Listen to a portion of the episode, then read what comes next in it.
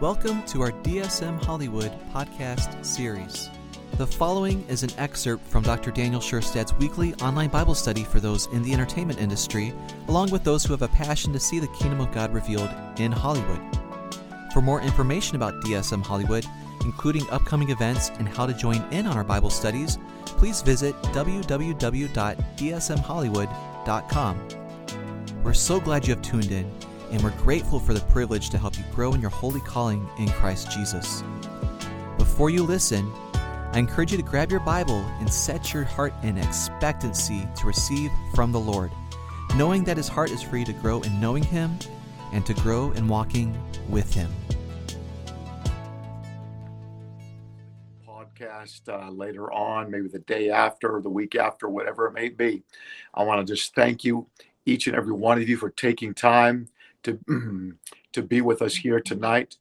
I am just very grateful, um, just for the opportunity and the privilege and the honor it is to be able to, by the anointing of the Holy Spirit, to be able to speak God's word into your life. My heart, our hearts, are that. Um, that uh, this word tonight would encourage you, that it would strengthen you, that it would impart some fresh faith and hope into your heart, and that uh, it would just give you the resources that you need and the strength that you need to to move forward in the future that God has already decreed and declared over your life as it relates to your calling in your life. Those I know we got many on the call here that are in the industry, Hollywood industry.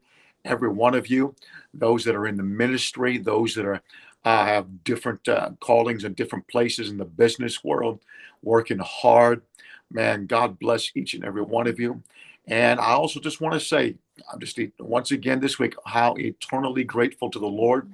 Sue and myself are, um, and uh, and then the whole team really, Sue, myself, the whole DSM Hollywood team, for each and every partner that is um, uh, praying for us, standing with us, encouraging us, supporting us financially, and uh, and so um, how can they hear the gospel of the Lord Jesus Christ unless somebody goes and tells them? But how can they go, the Bible says, if somebody doesn't actually send them and make a way financially for them to do what they're called to do? And so I want to thank everyone. Partnership is huge, it's powerful. And uh, let me just say this right off the bat the Apostle Paul teaches in his epistles that those that were partners with him in his ministry, he made it very clear that all of the fruit that came into his spiritual bank account by virtue of what happened in the ministry went into their spiritual bank account because they partnered with him financially and through their prayers. And so I am eternally grateful. I just want to say thank you so very much and uh, we love each and every one of you. Yes. Well, sweetheart, why don't you open up with a word of prayer, and then we'll just jump right into that. Thank you, Lord. Heavenly Father, we just come before you in the name of Jesus and we just praise your name. Yes. We, we, we glorify you, Lord, and we invite you, Holy Spirit, to come now and and speak to us tonight through your word. We just pray, Lord God, that you would speak through my husband, Lord. We just thank you for the anointing upon him to mm. teach, to preach, and to prophesy. I thank you, Lord, for giving him words of wisdom and of knowledge, Lord. We just thank you, Father, for each one watching, Lord. We just thank you, Lord, that that you have a, a word for them tonight. Yes. And I, I just thank you, Lord, that as they hear the word, the spoken word, oh God, that they would be strengthened, they would be encouraged, and that faith would be birthed within their heart. And so we just thank you for that, Lord, for, for your mighty move tonight among us. And so we thank you for your blessing, your grace, and your power at work in our mm. lives. Yes, Lord. In the mighty name of Jesus, we pray. Amen. amen. Amen. Amen. Thank you, sweetheart. And you turn my ringer off my phone there. Thank yeah. you. All righty. We're going to jump right out into it. Uh, we are talking about overcoming the spirit of accusation. And man, one of the most powerful um, when I mean powerful, I mean like one of the most used tools of the enemy um, that he uses against. He's been doing it right from the book of Genesis throughout the entire Bible. And so we're going to look at the life of Jesus here tonight and see how he responded to that. I said some things really fast. I know we got, I noticed we got uh, several people that weren't on the call and watching tonight uh, on Facebook that weren't there last week. So, but I said some things and I said it quite fast last week, but I'm going to kind of slow down, kind of teach from Luke chapter 4 tonight. So if you have your Bibles, actually, I'm going to read a few verses out of Luke chapter 3, verse 21 and 22 there. And then we'll jump into Luke chapter 4, uh, verse 1 there, talking about, again, overcoming the spirit of accusation. So it says that before Jesus was uh, led by the Holy Spirit into the wilderness to be tested, um, it says that this is what happened. It says that he came to John the Baptist at the Jordan River, and he says he came to be baptized along with all of the others. And as he was consumed with the spirit of prayer, I could not over, we cannot overemphasize that thought right there that that it's in the when you are a man literally committed uh, to the to the spirit of prayer. I've been praying in the Holy Spirit all day long, and I, and I do that um, uh, a lot. I mean, just let me just put it that way. Uh, I pray in the Spirit a lot, and I'm just committed to being uh, just invoked no matter where I'm at. Uh, I, no matter what I'm doing, I can pray under my breath or I can pray in whisper if people are around and I can pray in the spirit and just allow the spirit of God. The Bible says as you're doing that, it literally causes, it's like building your inner man. We are a spirit, we have a soul, and we live in a body. But the real you is a spirit. Your spirit man is built up, the Bible says, like a big, strong mm, edifice it's built up into strength and power as you pray in the Holy Spirit.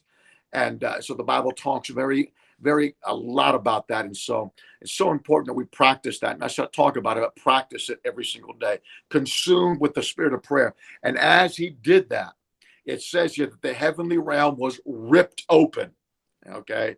Again, a lot of translations will say that the, the heavens parted okay and that that is just an absolute poor translation because it just gives you the implication gives you the idea that there was some some white wispy clouds that were up in the sky and they just kind of parted. But the word there for parted is a greek word that means to violently be ripped apart. It's the same word that's used in the gospel of john when it talks about when jesus was upon the cross and there was an earthquake and it says that the rocks were literally split or ripped apart violently. It's the same exact word that's used here. So Jesus is standing in the Jordan River, uh, being in, just consumed with the spirit of prayer. And it says that as he came up out of the water of baptism, consumed in the spirit of prayer, the heavens were literally and violently for the very first time in 480 years were opened up, were violently opened up. Come on now. They have been closed. And now, for the very first time, mm, they're opened up. And it says that the Holy Spirit descended. I want to read that. It says here, they violently ripped open above, and the Holy Spirit descended from heaven in a visible, tangible, manifested form of a dove and landed on him. Then God's audible voice was heard saying, My son, you are my beloved one, the one that I love. Through you, I am fulfilled. Okay, so where we see that uh, um, that Jesus, at the age of 30 years old, and let me just say that the 30 is the biblical number for maturity. You could not become a priest. Jesus became a priest, a rabbi, and he became our high priest. But he could, that did not happen until he was and turned the age of 30. Joseph did not come to a place of honor in his life until he was 30 years old. David did not come to a place of honor until he was 30 years old. 30 is the number for growing up and becoming mature. And we're living in a day where the Romans chapter 8 says that it's the mature sons and daughters of God that can hear the voice of the Lord and discern his voice and discern the veiled voice of the accuser. So it's so important. Now, that's what this whole teaching is over the last, this is part three now. And we're going to do doing it for a few more weeks now, learning from a practical standpoint, how, and a spiritual standpoint, how to mm, hear the voice of the Lord as mature. I hope you you have a heart to want to grow up and uh, and to, to become. Now Jesus is our model, and so uh, it says here that as this is a beautiful picture as Jesus comes up out of the water in the spirit of prayer. Number 20, the Holy Spirit descends in a manifested, tangible form. They hear the voice of the Father like thunder. They thought it was thundering most of it, but they heard now. So we got the whole Trinity in operation. So let me just throw that out. Just uh, really not my focus here tonight, but I just want to throw that out for free here tonight. The Trinity. Anybody who comes on, anybody you hear teaching, anybody comes up to you and says that there's no such thing as the Trinity, and uh, I want you to go right to this voice here. And so, because a lot of times there's denominations that say that this, you know, we only it's only about it's all all about Jesus and not about the Father, not about the Holy Spirit. But right here we have Jesus, we have the voice of the Father, we got the manifest manifestation of the power of the and person and presence of the Holy Spirit Himself in a manifested, tangible form, coming and landing on Jesus. So we got the the Holy Spirit mm, coming down like a dove, who's landing on the Lamb of God. What a beautiful, beautiful picture. The Holy Spirit, the dove, is resting on the Lamb. Come on now to have the power of the Holy Spirit, you've got to have the nature of the Lamb. Let me say that again. Oh, somebody better hear that right there. If you want the power of the Holy Spirit to land on you, come on now, to rise up and out of you, you got to walk in the nature of the Lamb. Come on now, we're called to be lambs of God that discern the voice of the shepherd right there. That's why it's so important that we understand the voice. Come on, the more you know his voice, Come on now. The more you spend time with his voice. Just the other day, I was reading one of my daughter's um, uh, uh, devotionals. I think it was a couple of days ago.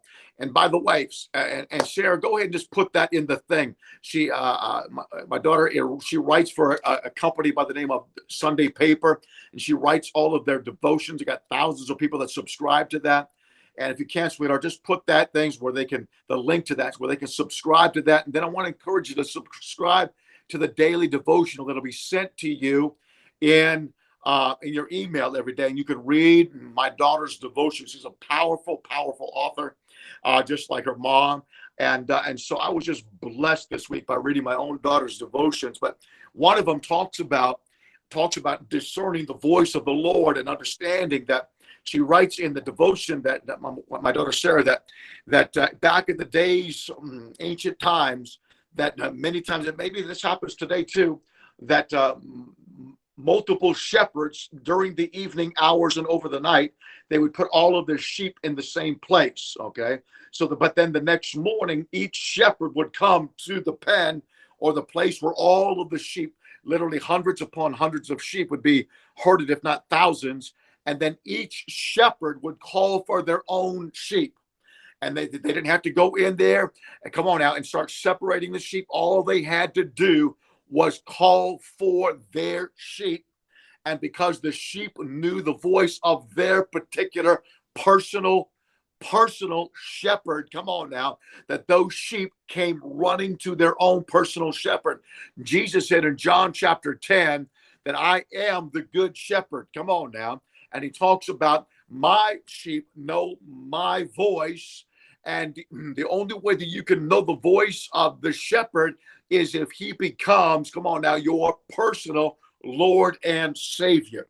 So he has to become, this has to be not a form of religion, but it has to be a personal relationship with the Lord Jesus Christ, the great shepherd, because we are his sheep and we desperately, the reason the Bible refers to us as sheep and Psalm 23, John chapter 10, is because sheep are, okay, number one is they cannot defend themselves.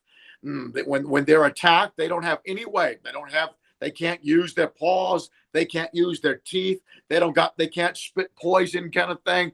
Uh, they don't got any claws. They don't got any weapons whatsoever to defend them. So they're absolutely defensive uh, animals, kind of thing. And then they are they are not very bright. Okay, and so they sheep tend to just follow sheep.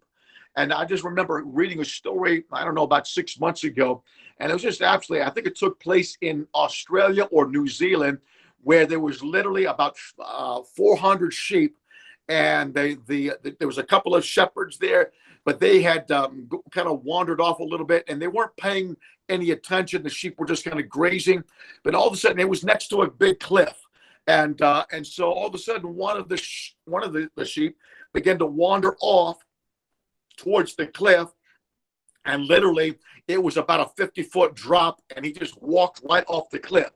Well, all of the other sheep just started following that sheep. That and began to walk off the, the cliff. And all four of them walked off the cliff following each other because the shepherds weren't paying any attention to the sheep. So about about 50 of the sheep that were on the bottom were crushed to death, but then they created this big fluffy blanket for the rest of the 350 50 sheep to land on, and they, were, they weren't hurt at all, kind of thing. But it goes to point out that how sheep need somebody to lead, guide, and direct them, and they need somebody to protect. That's why Psalm 23 says it's his rod. Come on, the shepherd's rod that protects the sheep, and it's his staff that leads and guides and directs the sheep. Come on now. And so we need to be able, if we're going to be led and directed by the Holy Spirit in this passage of scripture here, the Holy Spirit, come on now, lands on the Lamb of God. He is led. Now, listen, now, Jesus is our mentor. He is our example. He is modeling what it means to be. He is, yes, he is fully, come on now, divine, but at the same time, he was fully a human being, totally and utterly dependent upon the leading and guiding and power of the Holy Spirit. That's why until he was baptized with the Holy Spirit in its fullness. Eh, he didn't preach one message, he didn't teach a lesson, he didn't heal any sick, he didn't cast out any devils, he didn't do any miracles until after the Holy Spirit descended upon him and the fullness of the power of the person of the Holy Spirit. He was literally consumed with that inside and out. So the Holy Spirit was with him, the Holy Spirit was in him, and the Holy Spirit was on him. My goodness, that's something you you should, you should say that every day. Every day you should say, I want to thank you, Father, the, the Holy Spirit is with me. Mm, the Holy Spirit is on me, and the Holy Spirit is in me. Mm, the Holy Spirit is in me, the Holy Spirit is on me, and the Holy Spirit is with me. Therefore, I can go through the valley of the shadow of death. I He will lead me to the to the waters to be to drink, and the and the, the, the, the all of the different pathways and the sheepdogs. Come on now. Surely goodness and mercy follow the sheep all the days of their life. The sheepdogs, come on now, of God are the goodness of God and the mercy of God, and they follow us. And all we need to do, the Hebrew word for follow is hasad, and it literally means to be in hot pursuit. And so it says that the goodness of God that leads us to repentance or gives us the power to change, the mercy of God is literally in hot pursuit every single day of our lives. So all we need to do, come on, as the sheep of God's pasture, all we need to do is turn around and embrace the goodness of God, embrace the mercy of God, embrace the grace, the empowering presence of the Holy Spirit that gives us not only the desire, but the power to be transformed, healed, and delivered. Come on now. Into the image of the Lord Jesus Christ. So we need to literally have the power of the Holy Spirit. Now, if Jesus is our model, and we are called we call ourselves the disciples or the one who practices the disi- the disciplines of our master who is Jesus the Christ then we've got to follow what Jesus does here. Come on now. Follow me now. In Luke chapter 4 when it says that he was it says here that he was overflowing from the moment of his baptism, Jesus was now overflowing with the Holy Spirit, and he was taken by the Holy Spirit from the Jordan River into the lonely wilderness of Judea to experience the ordeal of testing by the accuser for 40 days and 40 nights. Okay, so if we're going to, we, we know we call ourselves disciples. We say that, but I'm following Jesus. I'm following the example of Jesus. Well, if you're truly following the example of Jesus, then you're going to be willing. Mm-hmm, uh, uh, you're going to be willing to allow the Holy Spirit to lead, guide, and direct you. Come on now, into wilderness seasons in your lives, into seasons of testing. Remember now, the enemy comes to do, he brings trials and tribulations to crush us and to destroy us. God shows up on the scene and he turns the what the enemy means for destruction, he turns it around and uses it as a test to graduate you to the next level of God's power, God's presence, and God's glory in your life. You can't get to the next level, come on, the next grade without passing some tests. And unfortunately, come on now, with these tests, this means you're going to have to go through some spiritual warfare. I know a lot of times we don't like to hear that kind of thing. And we're living in a 21st century where the church has relegated the devil, come on now, the accuser of the brethren, to someone who has who wears a red suit come on, has a red tail and is carrying a pitchfork. And, uh, and so they never really come to understand the depth of the spiritual and psychological ramifications of what's happening here during these times of testing that Jesus had to endure for 40 days and 40 nights. In the context of our of our text here, we in which only three of the tests that Jesus had to endure are recorded. But it says here for 40 days and 40 nights, he was being tested by the accuser. Okay. And then after he, 40 days, he was extremely hungry. And then that's when it picks up where we begin to read here. And, uh, but I just want to just reiterate that. Come on now. Spiritual warfare is a real thing. Well, uh, we, we, you know most Christians in America they don't even man they don't even believe that there is a devil. They don't even believe it. They think the devil. Come on now, Satan left when Columbus came to America, and uh, man he just left. No, he's alive and he's well.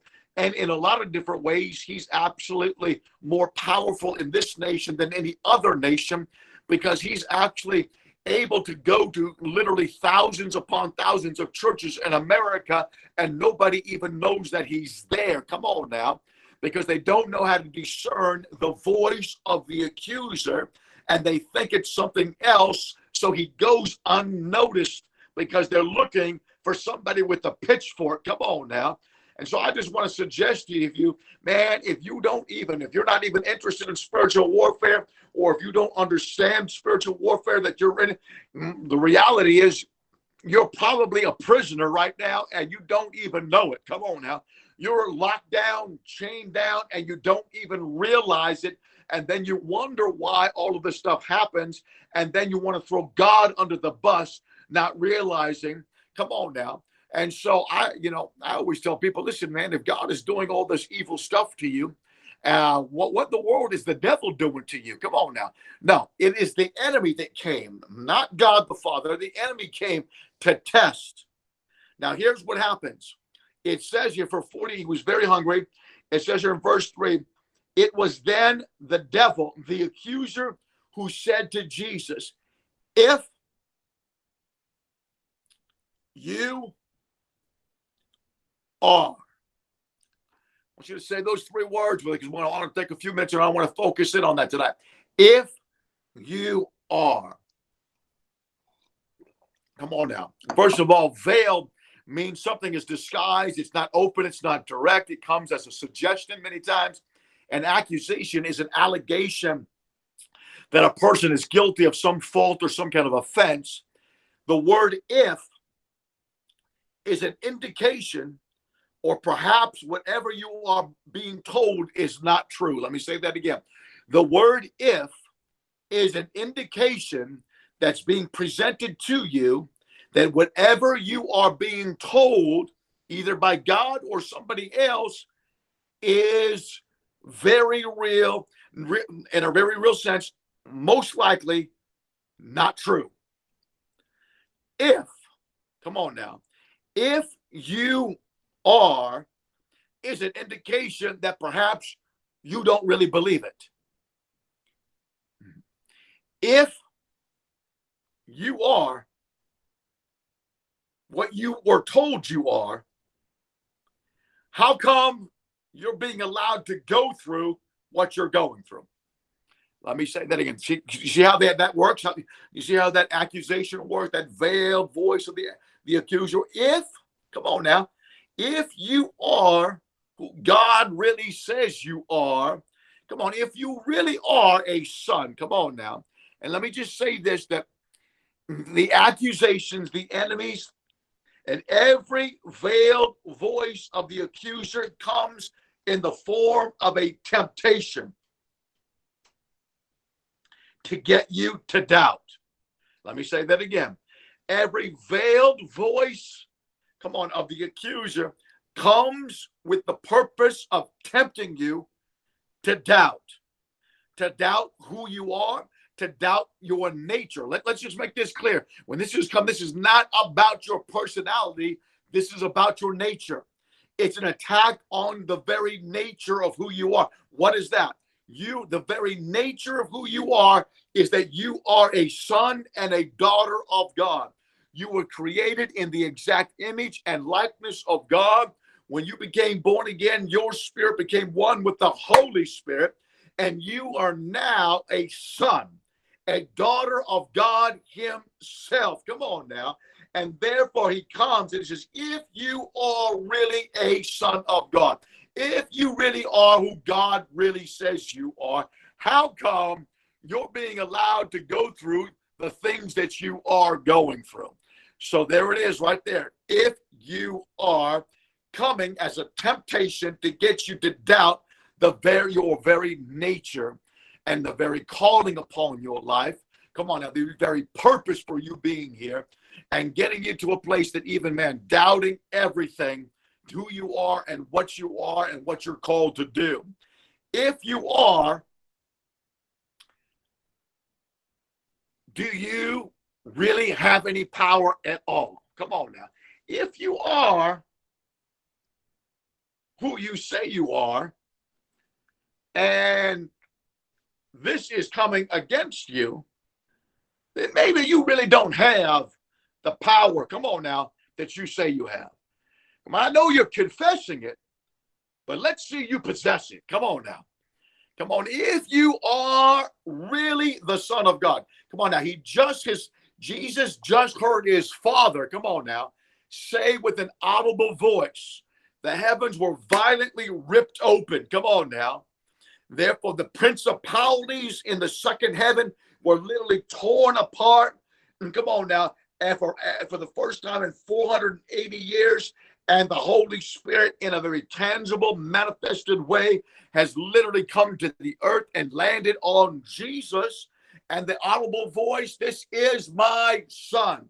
So the audible voice of the Father confirms that Jesus is the Christ he is the anointed one. He is the Messiah. He is the prophet of all prophets. He is the king of all kings. He is the one that they have been waiting for. And so, come on now, as soon as the Lord Jesus, let me put it this way Jesus just received, come on now, the ultimate prophetic word from God. Come on now. Come on. He received a right now word from the Lord. is, come on, God the Father, a prophetic word. And I want to suggest to you every time you receive a genuine prophetic word from your Father in heaven through the Holy Spirit, get ready. A test is on its way. You do not believe that the enemy is going to let that prophetic word come to you without it being challenged, without him coming to you and say, did was that really a word from the Lord? Did God really say that to you? man, are you really who you are? Is God really going to do what he says he's going to do? Did he really promise that? Come on. Is he really going to give that to you? Is he really going to heal your body? Did he really say that he was going to deliver you? Did he really say that he was going to save your family? Come on. If, come on now, if you really are who you say you are, Jesus, come on now. I know you're confessing that you're the Son of God. Come on now, but let me see if you possess the power that you say you got. Turn those stones into bread and prove to everyone, including me, come on, the accuser of the bread, that you really possess the power and you really possess the sonship that you say that you have.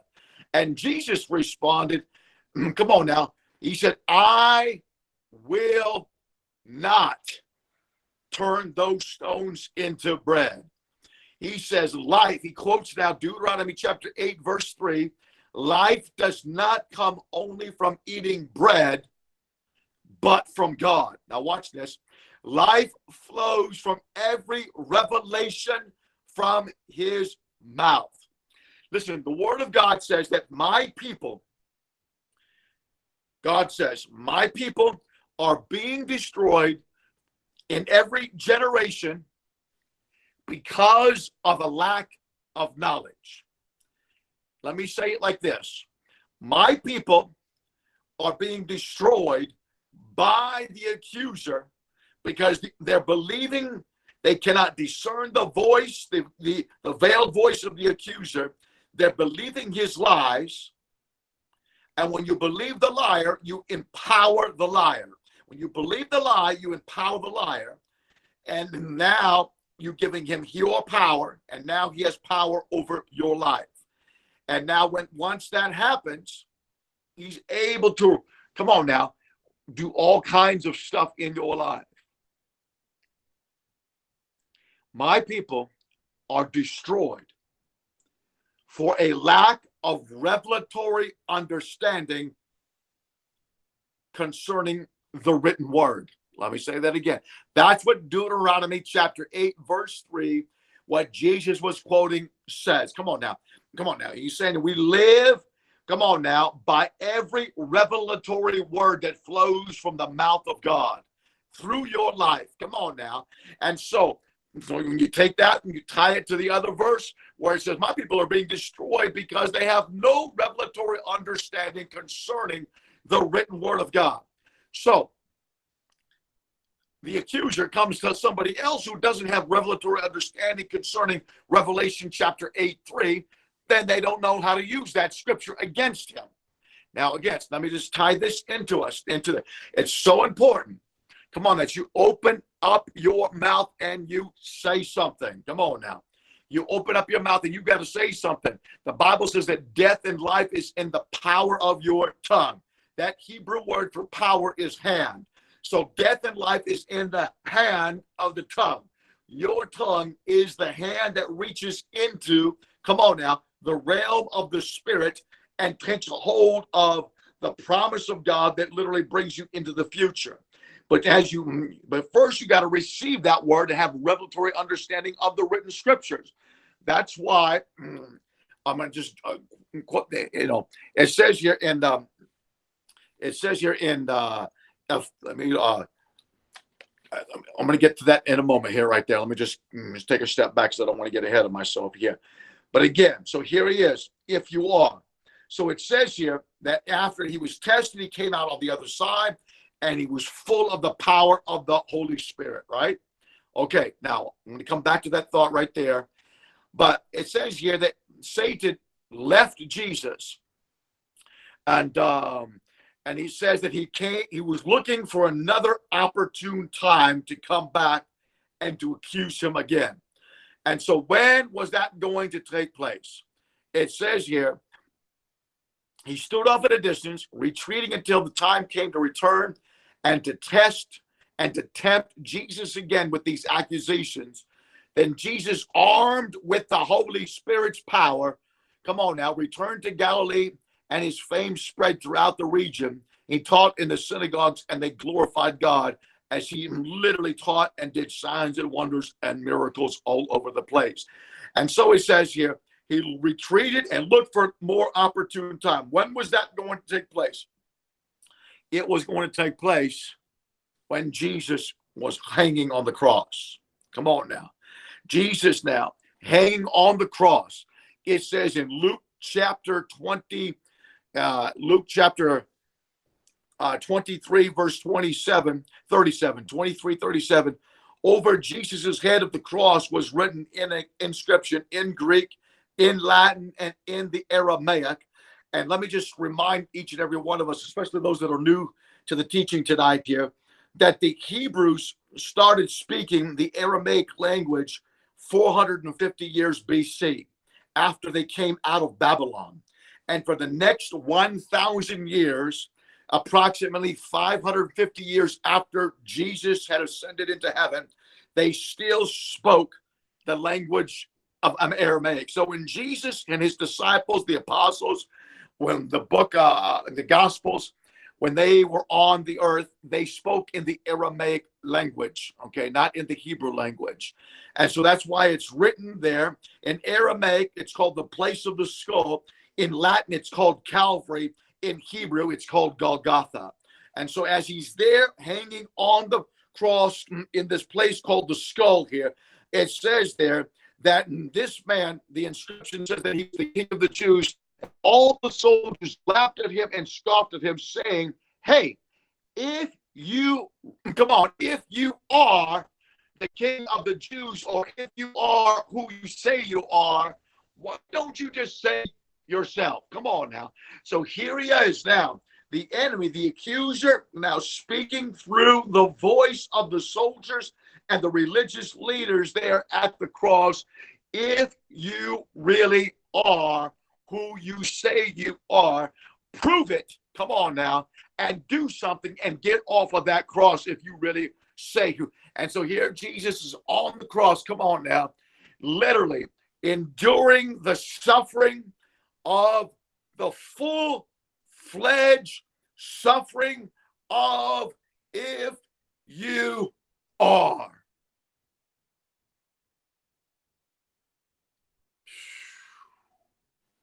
And all Jesus could do, come on now, as he said, Eli, Eli, lama sabachthani, my God, my God, why have you forsaken me?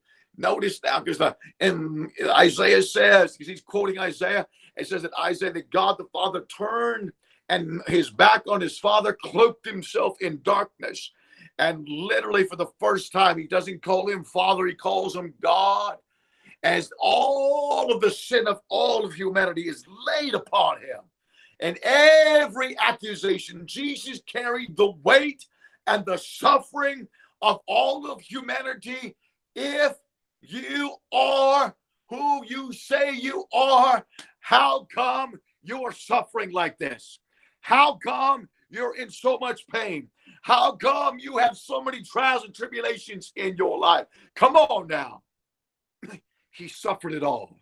And all he could do, come on now, is say, Not my will be done, but only your will be done in my life. Come on now. If you really mean that when you pray that prayer, I promise you. Come on, if you want to share, come on, in the power of his resurrection, you've got to be willing, come on now, to share, come on, in his sufferings. I'm not talking about that which we've been redeemed from, but there is a suffering to trials and tribulations. Come on now, and persecution and testings that we go through throughout our journey so that we can grow up and become mature sons and daughters of God. Come on, you cannot grow up into manhood. Come on now, into daughterhood without going through child training process which includes discipline from our father and so we have to literally learn how to embrace that and move through that. Come on now to the place of victory on the other side. Don't resist it. Come on, the longer you resist it, come on now, the longer it's going to last in your life. And the more times you're going to go around the mountain. Come on, now, embrace it. Allow the work of the Holy Spirit to literally change you, conform you, transform you. Come on now into the image of the Lord Jesus Christ so that you can come out on the other side. Come on now with your the very nature, of the come on of, of Christ being manifested in a greater uh, form for His glory and His honor. Many times the voice of accusation comes through even common sense. Get a hold of this. It comes through common sense and through the voice of reason. That's right. And it's common sense. Listen, if you if you've gone, if you have gone 40 days without eating, it makes common it's common sense. It's the voice of reason to turn some some stones into bread and feed yourself. Come on, 40 days. It's the fact, come on, it's over. And uh and the voice of reason. Come on now, if you're going to jump off, if you're going to be jump off that that pinnacle of a temple, it makes sense to call upon the angels to protect you. Come on, so all of these things that he came, these these are these, you know, they really it just and when many times when he veils his voice of accusation through common sense and the and with uh, the voice of reason, it feels as if it's coming from within, and we are deceived into believing that it's simply our personality and not the voice of the accuser who is our enemy. Let me say that again.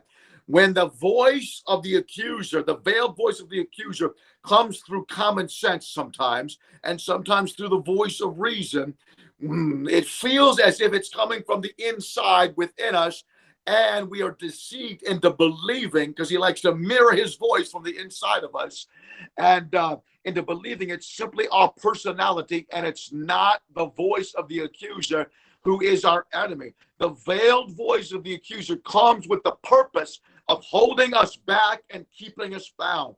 The veiled voice of the accuser comes with the purpose of holding us bound and keeping us bound so that we never really become who we really are. Let me say that again. We never really become who we already are. Come on now. That's why in the Garden of Eden, did God really say the first accusation he's accusing God? Did God really mean that? Listen, if God really, the reason God don't want you to eat of that tree of the knowledge of good and evil, Adam, is because he knows that if you do that, you're going to become just like him. Well, the reality was Adam was just like him. Come on now. He was literally wrapped in the glory of God. And that's why, come on now, literally wrapped in the presence and glory and honor of God as the Son of God ruling like a like a king on this earth under the under the inspiration and guidance of God, his Father, here as the Son of God on the earth here. Come on, and ruling and reigning with power. He was. He had it all. He was created just like God. Mm, you can't be created in the exact image of God and not be like God. But the voice of the enemy, uh, God didn't really mean that. I don't think he really did. In fact, he's trying to deceive you. And so he gets Adam to doubt who he is, gets him to doubt who what God said about him. Come on now. And so he doubts the very nature of who he is. And in doing that, he literally goes and eats of this tree of the knowledge of good and evil. And now the glory has lifted, and he sees the shame of his naked flesh. Come on now. And so Jesus, the second Adam, came to restore us back to the garden and to clothe us once again in the glory of God. That's why when he was on the cross, come on now, the Bible says that um, that the veil in the temple in Jerusalem that was 80 feet high and six inches thick was literally ripped from the top to the bottom at the same time as the veil. The Bible, the book of Hebrews says that Jesus's body his flesh was the veil. Come on, because the glory of God, the fullness of God's glory was on the inside of Jesus. And as his flesh, the veil was ripped open, the glory escaped. Come on now, and was released. Come on now, and provided a way back into. Jesus became everything that we were someone who had lost the glory of God. Come on now, so that we could become everything that he was the fullness of the glory of God, to walk in the glory of God with everything that we have because we stand in Christ. It's so important that we understand this now. Now, listen now. In Ephesians chapter 3, it's, I mean, excuse me, in Ephesians chapter 6 here, it says this inc- incredible verse. I don't want to read that here real quick to you. Ephesians chapter 6, on this out of the Passion Translation, it says this here. Finally, that says in tra- uh, many translations, finally, my brother. But it says here, verse 10 Now, my beloved ones, I have saved the most important truth for last. Be supernaturally infused with the strength through your life union with the Lord Jesus. Stand victorious with the force of his explosive power flowing in and through you. Those words, explosive power, is the same exact word in Acts chapter 2 when he says, Wait there in the upper room until you are baptized or endued with the in, explosive, infused power of the Holy Spirit. He says, You need to be clothed with this kind of power with the Holy Spirit, like Jesus was. Put on God's complete set of armor provided so that you will be protected as you fight against the evil strategies of the accuser. Come on now. You cannot stand against the veiled voice of the accuser until you're wrapped in the armor of God.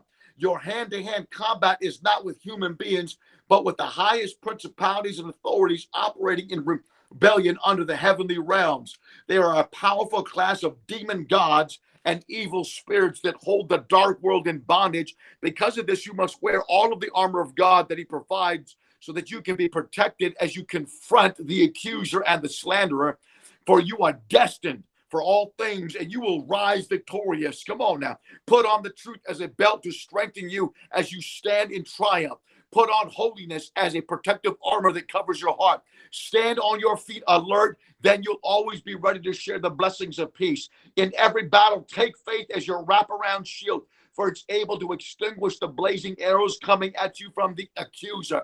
Embrace the power of salvation's full deliverance. Embrace the power of salvation's full deliverance like a helmet to protect the thoughts from the lies of the accuser. And take the mighty razor sharp spirit sword of the spoken word of God Pray passionately in the Holy Spirit as you constantly intercede with every form of prayer at all times. Come on now. He says, now, if you're going to stand against the accuser, you've got to be able to wrap yourself in the armor of God, who is Jesus Christ Himself, walking in the power of the Holy Spirit, wrapped, come on, holding up the shield of faith, quenching every fiery dart of the enemy that comes against you. All of those fiery veiled accusations that are coming to tempt you to literally doubt God. Come on, and doubt who you are so that you never step into the fullness of that which God has already declared is yours. He wants to keep you from the inheritance that's already yours. He wants to keep you from walking in the inheritance that's already yours and to keep you functioning in the mature Son of God who you really are already. And here's the awesome thing that sword that the Holy Spirit wields, it's the Holy Spirit shield, wield, sword, excuse me. The word sword is Machaira. It's a short little, Machaira is a Greek word that it's a short little sword like that. It isn't a big sword, it's a short little sword. He says, Take the Machaira sword that the Holy Spirit wields. Come on now. Why? That's why it says we wrestle not. That word wrestle in the Greek language is hand to hand combat. And you can't use that little sword unless you're in hand to hand combat. So, this wrestling or this hand to hand combat that we are doing with the accuser, come on now. We have to, this is what Jesus did. He took the Machaira sword. When the Satan, listen now, took the scriptures and quoted them out of context literally to get Jesus to doubt who he was and to doubt, come on now, who God wanted him to be in the earth. What Jesus did, come on now, he you as he's in the Holy Spirit, come on now, overflowing with the Holy Spirit, the Holy Spirit, watch now, come on, quickens Deuteronomy chapter 8, verse 3, and speaks that or quickens that to Jesus. So now the Machaira spoken word, not not logos, it's the Rhema. The word is Rhema, the sword of the Spirit, which is the Rhema or the spoken word of God. And so you cannot take the, you cannot speak the word of God until the written word of God has become revelatory to you. So once G- Jesus had a revelatory understanding of Deuteronomy chapter 8, verse 3, now that the Holy Spirit quickened it to him or gave Jesus his personal sword for him to use in hand to hand combat against the accuser of the enemy. So when he says that, he literally is taking that Machaira sword.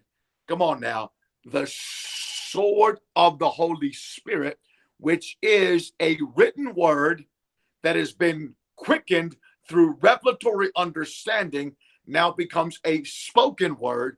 And as you speak it out of your mouth, it becomes life.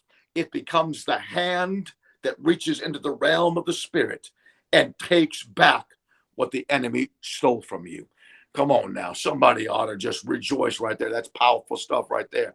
Whoo. Now listen, I want you to uh, go with me. I want to share just one more scripture to really encourage you here tonight. I want you to go with me to Psalm chapter 29. Psalm chapter 29. And I want to uh, uh talking about the power of the spoken word because I want to just give you, I'm giving you some practical insight here how to win against the veiled voice of the accuser. Come on now. Again, all of this is flowing out of an intimate. If you don't know his voice, you're not going to hear the Holy Spirit speak a written word and cause that written word to become revelatory understanding, revel- revelation to you. And once it's a revelation to you, now it becomes the sword that you can use. But if you can't hear his voice because you don't really know him, because you have no intimate relationship with him, you're not going to be able to do battle like this. Come on now. So don't don't don't don't don't send me emails or messages and say, well, this you have no right to say that what I'm talking about is too deep for you until you make sure that you take time to eat the book. You've got to eat the book. You've got to be like God told Ezekiel, you have got to eat this book. You got to consume it so that the word of God becomes flesh. It becomes who you really are. And so as you're in Psalm 29, it says here, watch this. Proclaim the majesty of Almighty all of you champions, you sons of the Almighty God, giving all the glory and strength back. Here's what happens when you're when the enemy's coming against you, he's accusing you. You need to remind yourself through praise and worship the attributes of God's come on nature, how powerful, how glorious, come on now, how strong he is. You need to literally the attributes of God. He says, proclaim the majesty. Come on now, you mighty champion, the sons of the Almighty God. Give all the glory and strength back to him. Be in awe before his majesty. Be in awe before such power and such might. Come and worship wonderful Yahweh, arrayed in his, his splendor. Bowing in worship as he appears in the beauty of holiness. Give him the honor due his name. Worship him wearing the glory garments. Worship him. You can't worship him unless you're wearing the glory garments. Come on now. Of your holy priestly calling. See, again, if you can't, if you're you're doubting your holy priestly calling, if you really are a priest, if you really are a king unto God, if you really are a son, if you're doubting that, come on now, you cannot be wrapped in the glory. And if you're not wrapped in the glory, come on now, you can't fight. Listen now, the, the God that you serve is not attracted or impressed with your talents. He's not impressed with your calling. He's not impressed with your gifts. He's not impressed with your anointing because your anointing is not even your anointing. It's the Holy Spirit's anointing. Come on now. So he's not even impressed with that because that's his anointing. And so he's not attracted to any of that. The only thing that gets his attention and causes him to be attracted to you is the weaknesses that you have. He's, come on now, he's not even attracted or impressed with the way that you handle your nine to five job your 20, how you do things 24 7. He's not impressed with that. How well you can do that every day and every single, every day, nine to five. He's not impressed with that. That doesn't get his attention. That doesn't draw him to you. It's when you come to a place where you begin to realize, come on now, that I am a sheep. Come on now, that I cannot protect myself, that I cannot lead myself, I cannot feed myself, that I need to understand and hear the voice and the power of his majestic voice in my life. And until I understand really how weak I really am, Come on now, because God says, then I'm attracted to that because then my strength the power of my glory and my words can manifest only through you Come on now. That isn't that isn't that what God the Father said to Jesus that um, I am glorified through you, Jesus. Come on, don't you want God the Father to say that about you? Come on now. I want him to say that, Dan. I want to be glorified through you on the earth. Come on now, not when we get to heaven, on the earth right now, just as God the Father was glorified through Jesus on the earth. He said, I want to be glorified through you on the earth. But that don't happen unless you can hear my voice and discern the veiled voice of the accuser and know the difference. Come on now, between those two voices and understand the power of my word. Come on now, and allow my voice to quicken. Come on now, the written word of God and cause revelatory understanding to come to you so that you can use it like a sword in hand to hand combat to literally cut him down. Come on. So he says, as you're wrapped in the glory, the voice of the Lord echoes through the skies and the seas. The glory God reigns as he thunders in the clouds. So powerful is his voice. So brilliant is his voice. So bright is his voice. How so majestic as he thunders over the great waters. His symphonic thundering voice topples the strongest of trees. His symphonic sound of his voice splinters the mighty fort- fort- forest. Now he moves Zion's mountains by the mighty, powerful uh, sound of his voice, shaking the snowy peaks within the ear splitting sound of his voice. His voice is like lightning. It flashes like fire, striking the ground as he speaks. God reveals himself when he makes the fault lines and causes the earthquakes to take place, shaking deserts, speaking his voice. God's mighty voice makes the deer to give birth. His thunderbolt voice lays forest bare. In his temple, all fall before him, with each one shouting, Glory, glory, God. We give you all the glory. We give you all the honor because your voice is so powerful. Come on now. We've got to be able to tap into that. Come on. He said his voice is powerful. It's majestic. It's like lightning. Listen to this, man. Goodness. He said it's like lightning. This whole psalm is talking about the power it is like thunder. It thunders. Come on now. And that's chapter two. Come on now. When the Holy Spirit came, the voice of the Lord thundered. Come on now. It throughout the earth right there. It came down like lightning. Come on now. And empowered them so that they can speak the word. Come on now, to literally speak peace. Come on now. Because it goes on to says, above the furious flood, the enthroned one reigns. The King God rules over the eternity by his side at his side. This is the one who gives his strength and might to all of his sons and daughters. This is the Lord giving all of us the kiss of his peace. Come on now. So this it starts with a thunderstorm and it ends with peace. Why? Because when you receive, come on, revelatory understanding concerning the, the thundering, powerful, majestic word that speaks in you and through you, it literally brings peace to every storm that's raging in you and around you. Come on now, but you got to literally know how to speak that. And oh, so this whole psalm is trying to illustrate and communicate to us, literally giving us a trying to, David is trying his best to give us a small little picture how really powerful the word of God is, his voice is when it speaks, come on, into the earth realm. And so he, he, uses lightning and thunders and storms and the power and how majestic and what it does in the earth realm. But really, in essence, it's just a small little raindrop, raindrop trying to communicate because it's so much more powerful. Now, watch this now. Mm, lightning did you know that lightning in the world, that there are 16 million storms in the world every year? There are 3 billion lightning strikes every year around the world. In the United States of America alone, there are 100,000 storms a year in the United States of America. There are 20 million lightning strikes a year, 20 million lightning strikes a year in the United States of America, right there. Lightning heats up to 60,000 degrees, five times hotter than the sun itself. Come on now. Lightning literally carries 1 billion volts of electricity it carries between 10,000 and 20,000 amps of power every lightning flash, every lightning strike. When a lightning hits the ground, It literally, each lightning flash is about six to eight miles long. And it's as thick as a silver dollar. That's how thick those lightning strikes are, about that thick there.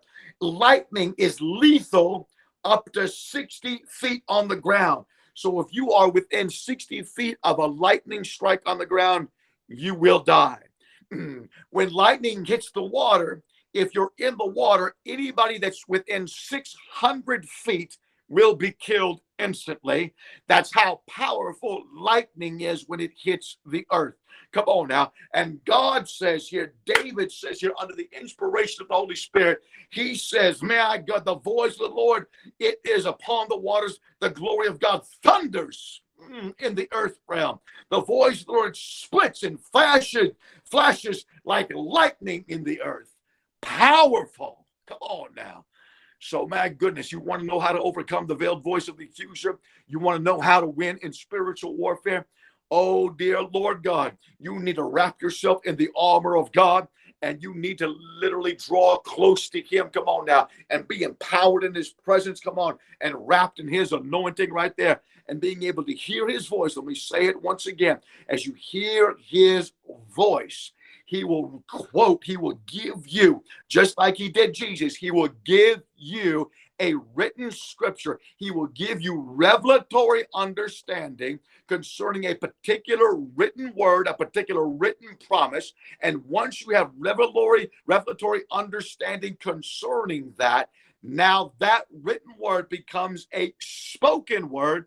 It becomes the Machaira sword that you can use in hand-to-hand combat Come on now, as you are walking through, come on now, the season of trials and tribulation and storms, come on now, and testings, so that you can overcome him every single time and come out just like Jesus, full, overwhelmingly full of the power of the Holy Spirit. So now you can go and do, come on, at a whole nother level, the works of Jesus and speak the words of Jesus and be, come on now, the body of Christ and the voice of the Lord in the earth like you've never have before. Whoo, that's powerful right now. Come on, it's time. It's time to literally listen, come on, and discern the voice of the shepherd, Jesus the Christ. Come on, he said, I came to give you life and give it to you in a way that it will be more than you ever expected, and to give it to you in such measure that it is literally overflowing. Come on now, in your life. That's the will of your Father. But it comes as we do as Jesus, our example, did. Be empowered by the Holy Spirit. Be wrapped in his presence. Be consumed with the spirit of prayer hear the voice of the great shepherd, quicken his words and cause it to become revelation. Now you take it and use it in hand to hand combat and you speak, come on now, words of life. Come on now, that reach into the realm of the spirit. When he comes to you, if you are, if you are who you say you are, come on. Simba, remember who you are. You are Mufas, Mufasa's son. Come on. Look into the mirror of God's word. Remember when Simba looked into the water and he saw his father. Come on now. So that's just a reflection of me. Come on now. You that Episcopal New Age monkey. Come on, hit him. Come on now, with his staff and said, "Look again. See who you really are. Remember." Simba was living. He was a king. He inherited a kingdom. He was his father's son, and he's living outside the kingdom, living far below his kingdom rights, his throne rights. Come on now, not living and ruling. Come on, with all power and dominion and authority, but living afraid and scared. Come on now, because he was accused of killing, falsely accused of killing his own father. And he believed the lie of the accuser, and it caused him to doubt who he really was and not to live in the kingdom that he had inherited and to not rule and reign as the king who he was called to be. Come on now. he's been doing it from the book of Genesis, and he's still doing it today. Nothing has changed.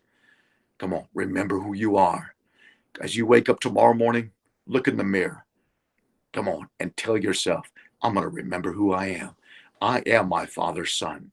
I am my father's daughter. I am, come on, in Christ Jesus.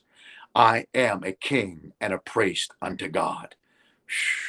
I have, come on now, throne rights, and I will sit on the throne next to Jesus, and I will see things from his perspective, and I will rule and reign, according to Romans chapter 5, like a king in this life through the one man, Jesus Christ. Father, I thank you for your word tonight. I thank you that's alive. It's powerful. It transforms us. It's life changing.